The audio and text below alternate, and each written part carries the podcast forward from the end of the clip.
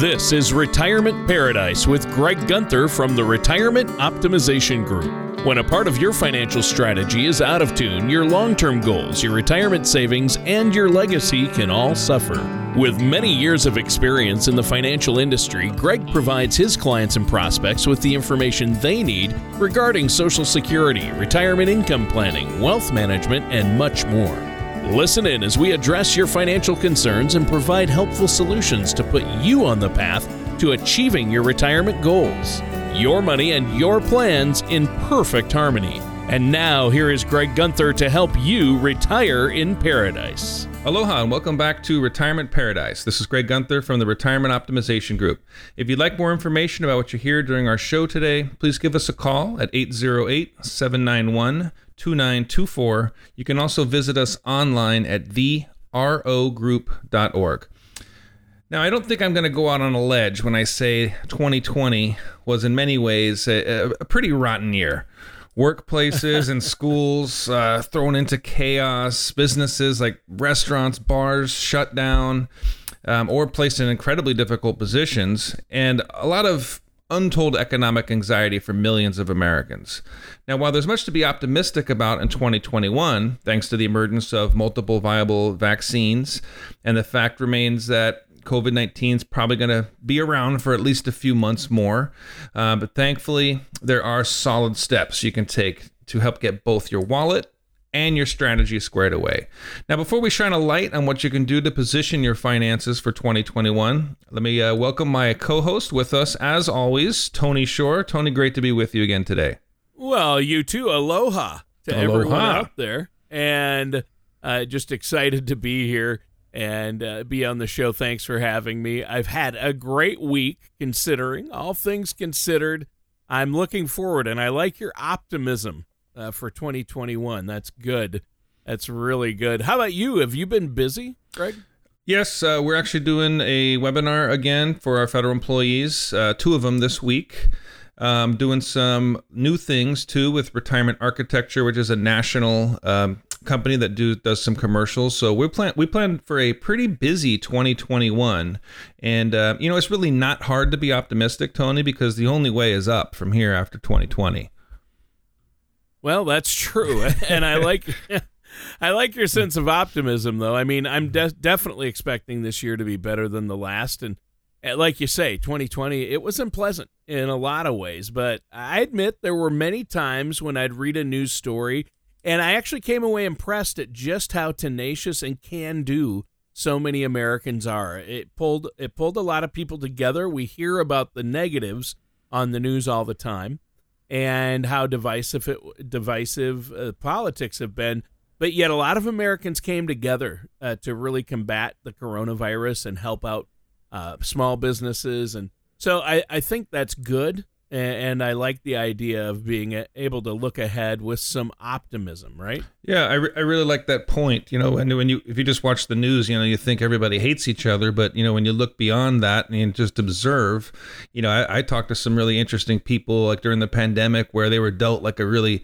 you know, lousy hand, but then made the most of it. You know, did things like got in a trailer and went camping and disappeared for two months and like really discovered each other and discovered themselves. So, you know, it's that old, that old saying, uh, it's whether it's not whether you get knocked down, but whether you get back up. so, oh yeah. Oh yeah. The song Tumbo, uh, Chumbawamba, tub thumping. I get knocked down, but I get up again. Right? right. And if twenty twenty was the knockdown, maybe twenty twenty-one will be the getting back up again.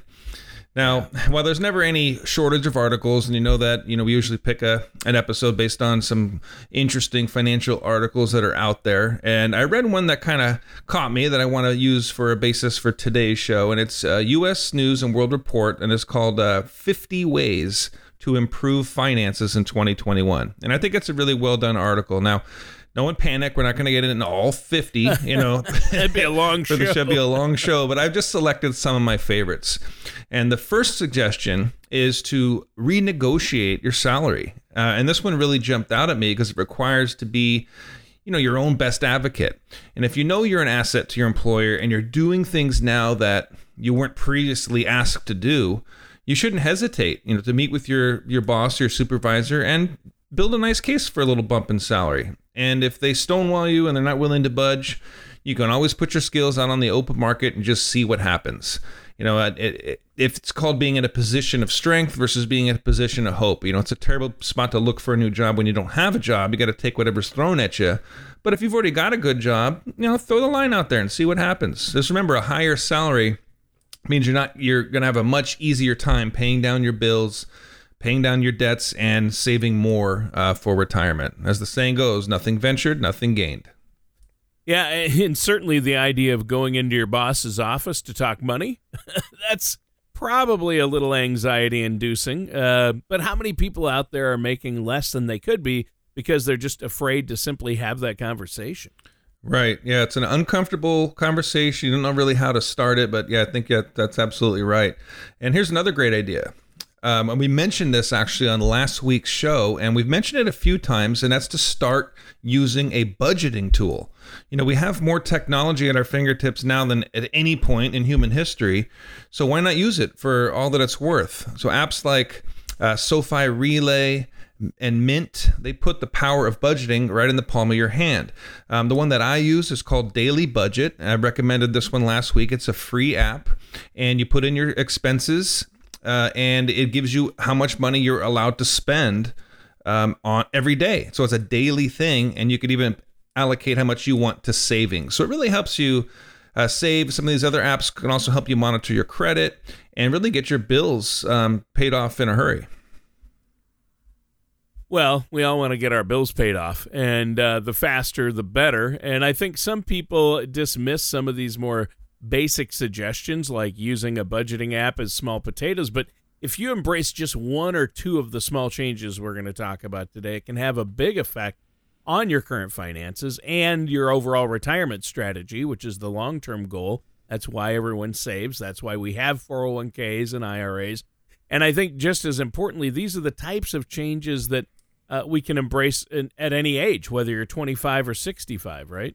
Yeah, absolutely. You know, my, my mom, who's retired and on a fixed income, uh, she started using that Daily Budget app. And it, you could see the change in her behavior, like when she's at the grocery store and she's like, well, I don't need that now. Like, because she, cause she knows it's deducted every day of yep. what she can spend. So it actually exactly. does work. Um, and you mentioned, you know, my mom's in her seventies. Um, the early people, twenty-five, um, there's also strategies that can help that young crowd.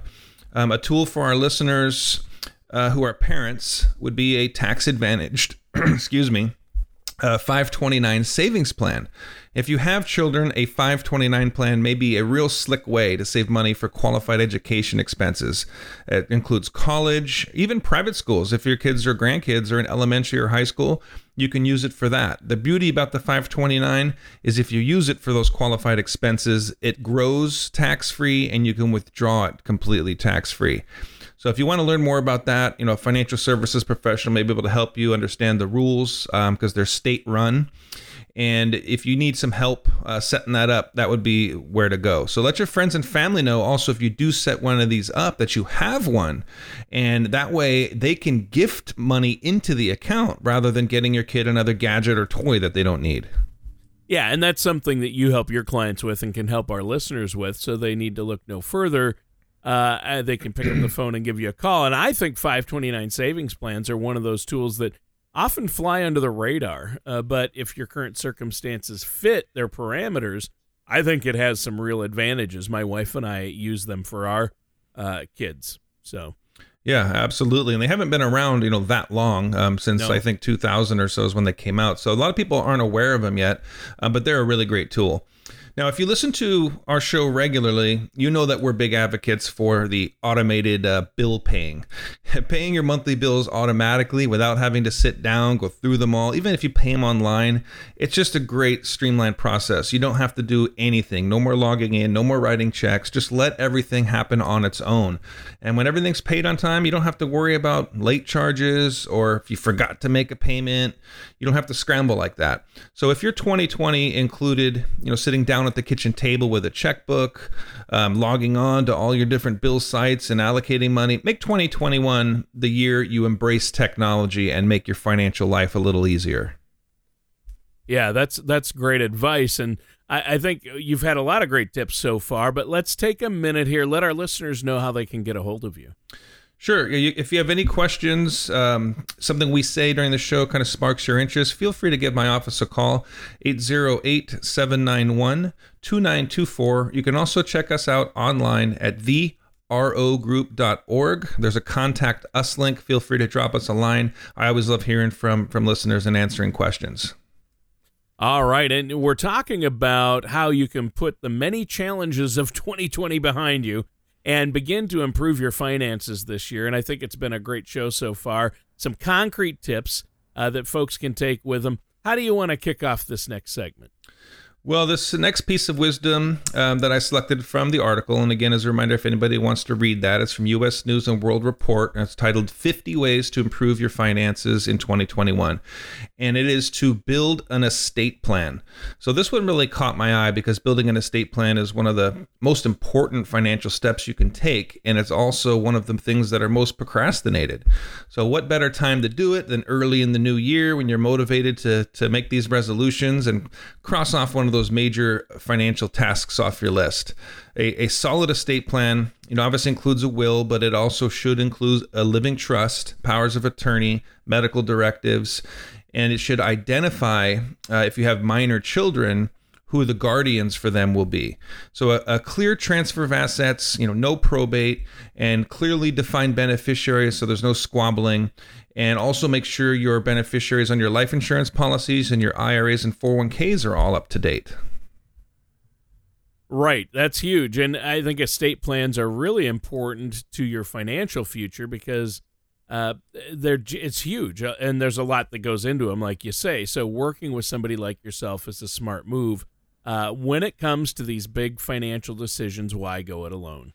Yeah, exactly right. That's, there's people in, in place to, to help you with that. Now, you know, after the twenty twenty we've just had, why not look for ways to do a little something for yourself uh, in twenty twenty-one? And perhaps the best way to do something for yourself is to pay down your debt. Unburdening yourself of debt can absolutely transform your financial future, you know, particularly with regard to retirement. So gather up your sources of debt, your credit cards, if you have student loans, uh, car loans, and, and so on. Then craft a strategy to go after them. You know, you can go zero percent balance transfers. Maybe you could do a, a HELOC refi. Any any way you can lower these interest rates are going to speed up that that pay down. You know, and make your payments automatic. Make it so you don't have to think about it. A little financial sacrifice now may mean more flexibility in the future, perhaps even sooner than you think, depending how uh, aggressive you are with your strategy. Yeah, and debt, it, it's a huge anchor that slows down financial progress for a lot of Americans. So I'm definitely right there with you on this one, Greg. Paying off your debt as quickly as possible is important because the less debt you have, the more of your money truly stays with you, and that's good, right? Exactly. Yeah, and another great thing our listeners can do uh, to get themselves ready for twenty twenty-one is increase your financial knowledge. You know, maybe subscribe to a financial newsletter that offers current insights into the things we've talked about: budgeting, retirement, investing, and any number of other critical financial topics. You know, many financial services professionals like myself often have regular monthly newsletters, so that could be a terrific option. Also, consider reading a book about personal finances. You know, there's no shortage of great ones out there, and most of them are sure to have fresh perspectives and a variety of financial topics. I highly recommend Retirement Paradise by Greg Gunther, um, but there's a lot of other ones out there. But well, uh, yeah, and I think that's great. And, and personal finance podcast uh, podcasts are a great option. I mean, I just happen to know of a good one. Exactly. Uh, not, not to name names, Retirement Paradise uh, that you're listening to right now, but you're right. I mean, Retirement Paradise. Uh, they can uh, meet with you in person, read the book, listen to the podcast, and if you have a long work commute or a road trip coming up or you like to run on the treadmill, download a few episodes from uh, Apple Podcasts or Spotify and soak up the information in the podcast. We cover a lot of different topics on each show. That's right. And our soothing voices and top-notch insights will make the miles just fly by. Well, hopefully. Well, the beginning of the new year is also a good time to analyze your insurance needs. Another thing that people tend to procrastinate, you know, just pay their insurance bills and kind of forget about it. But ask yourself, do you, do you need more coverage, or are you paying for things that you don't need? There's a lot to assess. So go through your auto, your home, your health insurance. Make sure that it's everything you need. And from there, consider your disability insurance and also the life insurance, because if your employer provides some, you might not need a, uh, a private policy. On the other hand, if you've only got, say, a fifty thousand dollars policy at work, you might need more private protection. So then supplemental life insurance could be a smart purchase, uh, particularly if you have children and you have a legacy to protect. There's huge tax advantages to life insurance. Well, yeah, and when you have all those insurance needs squared away, it's one of those things that feels like a weight's been lifted off your shoulders. So I think that's huge. Uh, and let's keep this going. I mean, we're talking about how you can get your finances ready for twenty twenty-one, uh, which we're all hoping has been easier than twenty twenty was. Uh, what do you have for us next? Well, the first days of a new year always makes me think about my clients that are, are snowbirds. You know, as you know, uh, we do Alaska business, we do Hawaii business.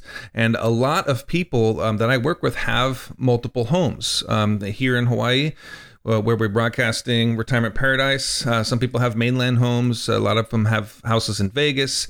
Um, for our Alaska friends up there, you know, they might be up there for a season or for work and then go back down to the mainland and, and head south uh, for the winter.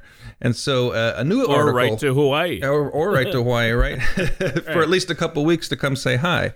Sure. Um, This article from Kiplinger is called A Snowbird's uh, Pre-Flight Checklist for Insurance, and it offers some great advice about getting ready.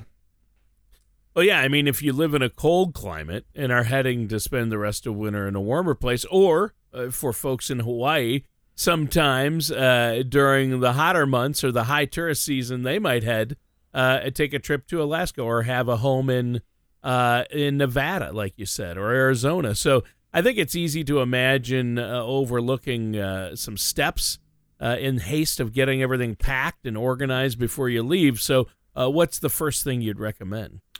Well, the next thing it recommends is is putting all your cards on the table when it comes to your insurance. So as you know, Tony, um, I'm one of those people. We have two homes. We have a mountain home in Arizona and then our, our house in Waimanalo.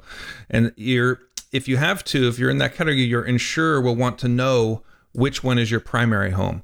So if you even evenly divide your time between two states, the standard is your primary residence is the state where you have your driver's license.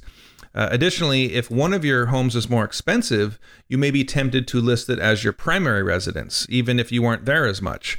However, that strategy can really come back to bite you. If a pipe breaks uh, in what you have erroneously listed as your primary residence and you don't discover it until some time has passed, it could be grounds to deny your claim. Um, so I just like to say that honesty is the best policy when it comes to insurance. Well, yeah, honesty is always the best policy, and especially with insurance, because you don't want to, the insurance companies are just looking for a reason to deny your claim and you mm-hmm. don't want to, you don't want to give them one. And, and, but when it comes to protecting our homes, we don't want to play games with those policies as well. Right. And another factor to be aware of when it comes to insurance is that large insurance companies will often only provide a policy for your second home if it's also insuring your primary home. So also those same companies typically don't include a second home as part of the discount bundles that let you save money when you purchase everything from one company, your home, your auto, and life. Wow. Okay. And that's good to know right there. Uh, these are great insights, uh, but what can you tell us about insuring automobiles, uh, which I'm sure is a significant issue for a lot of people who might have two homes or uh, spend time in different locations? Right. Yeah. Especially, you know, in Hawaii, you can't drive to the to the other state. So you probably no. will, you'll probably have a car there if you don't want to. And those rental costs can add up if you spend a lot of time, you know, in sure. your second home. So your vehicles should be registered and insured in the state where they're garaged for the bulk of the year. So if you live in Alaska for part of the year and keep uh, a car there, and then let's say you live in Arizona for the other part of the year, and you also keep a car there, each one should be registered and insured in the state where it sits in the garage. So what happens, obviously this doesn't work for Hawaii, but let's say a snowbird or somebody drives their car back and forth between states. Good question. And some people do that, actually. Um, all that drive from Alaska, you know, all the way down to, say, Washington or Oregon. It's a oh, long oh haul, but it's, yeah. it's it's supposed to be really beautiful. I'd, I'd like, it's on my bucket list. I'd like to do it one of these days. Um, but in that in that instance, you don't need to carry insurance in both states, only the state where the vehicle spends the majority of the year. And similar to home insurance, if the vehicle's time is split equally between two states, it should be insured in the state where you have your driver's license. And don't make the mistake of trying to insure all your vehicles in the state with the lowest rates, because doing so may, again, constitute a little insurance fraud, and it may be grounds to uh, deny a claim. And, a, and yeah. it's a nasty scenario you don't want any part of. Right, right. Uh, is it possible for people to save some money on auto insurance if they have cars in different states? Well, yeah, there are some decent options out there uh, for saving money. And the first is to find if your insurance company offers what's called a pay-per-mile policy. So under such a policy, if your vehicle sits unused in the garage for months at a time, it's going to save you money because you weren't using it. So you you don't want to be paying premiums for a vehicle that's sitting in a garage. Um, you may also want to drop... to just the uh, or drop the liability part of your insurance while your vehicle isn't being used. But if you do, just be very careful that no one else gets behind the wheel when you're not around. So like if a, a mischievous grandchild borrows the car, takes it for a drive, and ends up backing into another car in the in the mall parking lot, you're going to be on the hook for that. So you should also keep, you know, basic comprehensive insurance on your vehicles that aren't being driven, because they could get stolen. There could be fires, could be vandalism, a tree could fall on them, hail, whatever. Uh, but it's important to keep those in force even when you're not driving. Okay, so uh, moving on, uh, does the article say anything about keeping your home safe when you're going to be away for several months? Yeah, for multiple houses um, and our snowbirds, that's a critical part. And, you know, and there are a relatively good chunk of things that you can do uh, to protect your home when you're away for some time. So Uh, one tip is to schedule a plumber to do a walkthrough before you leave to help identify any potential problem spots.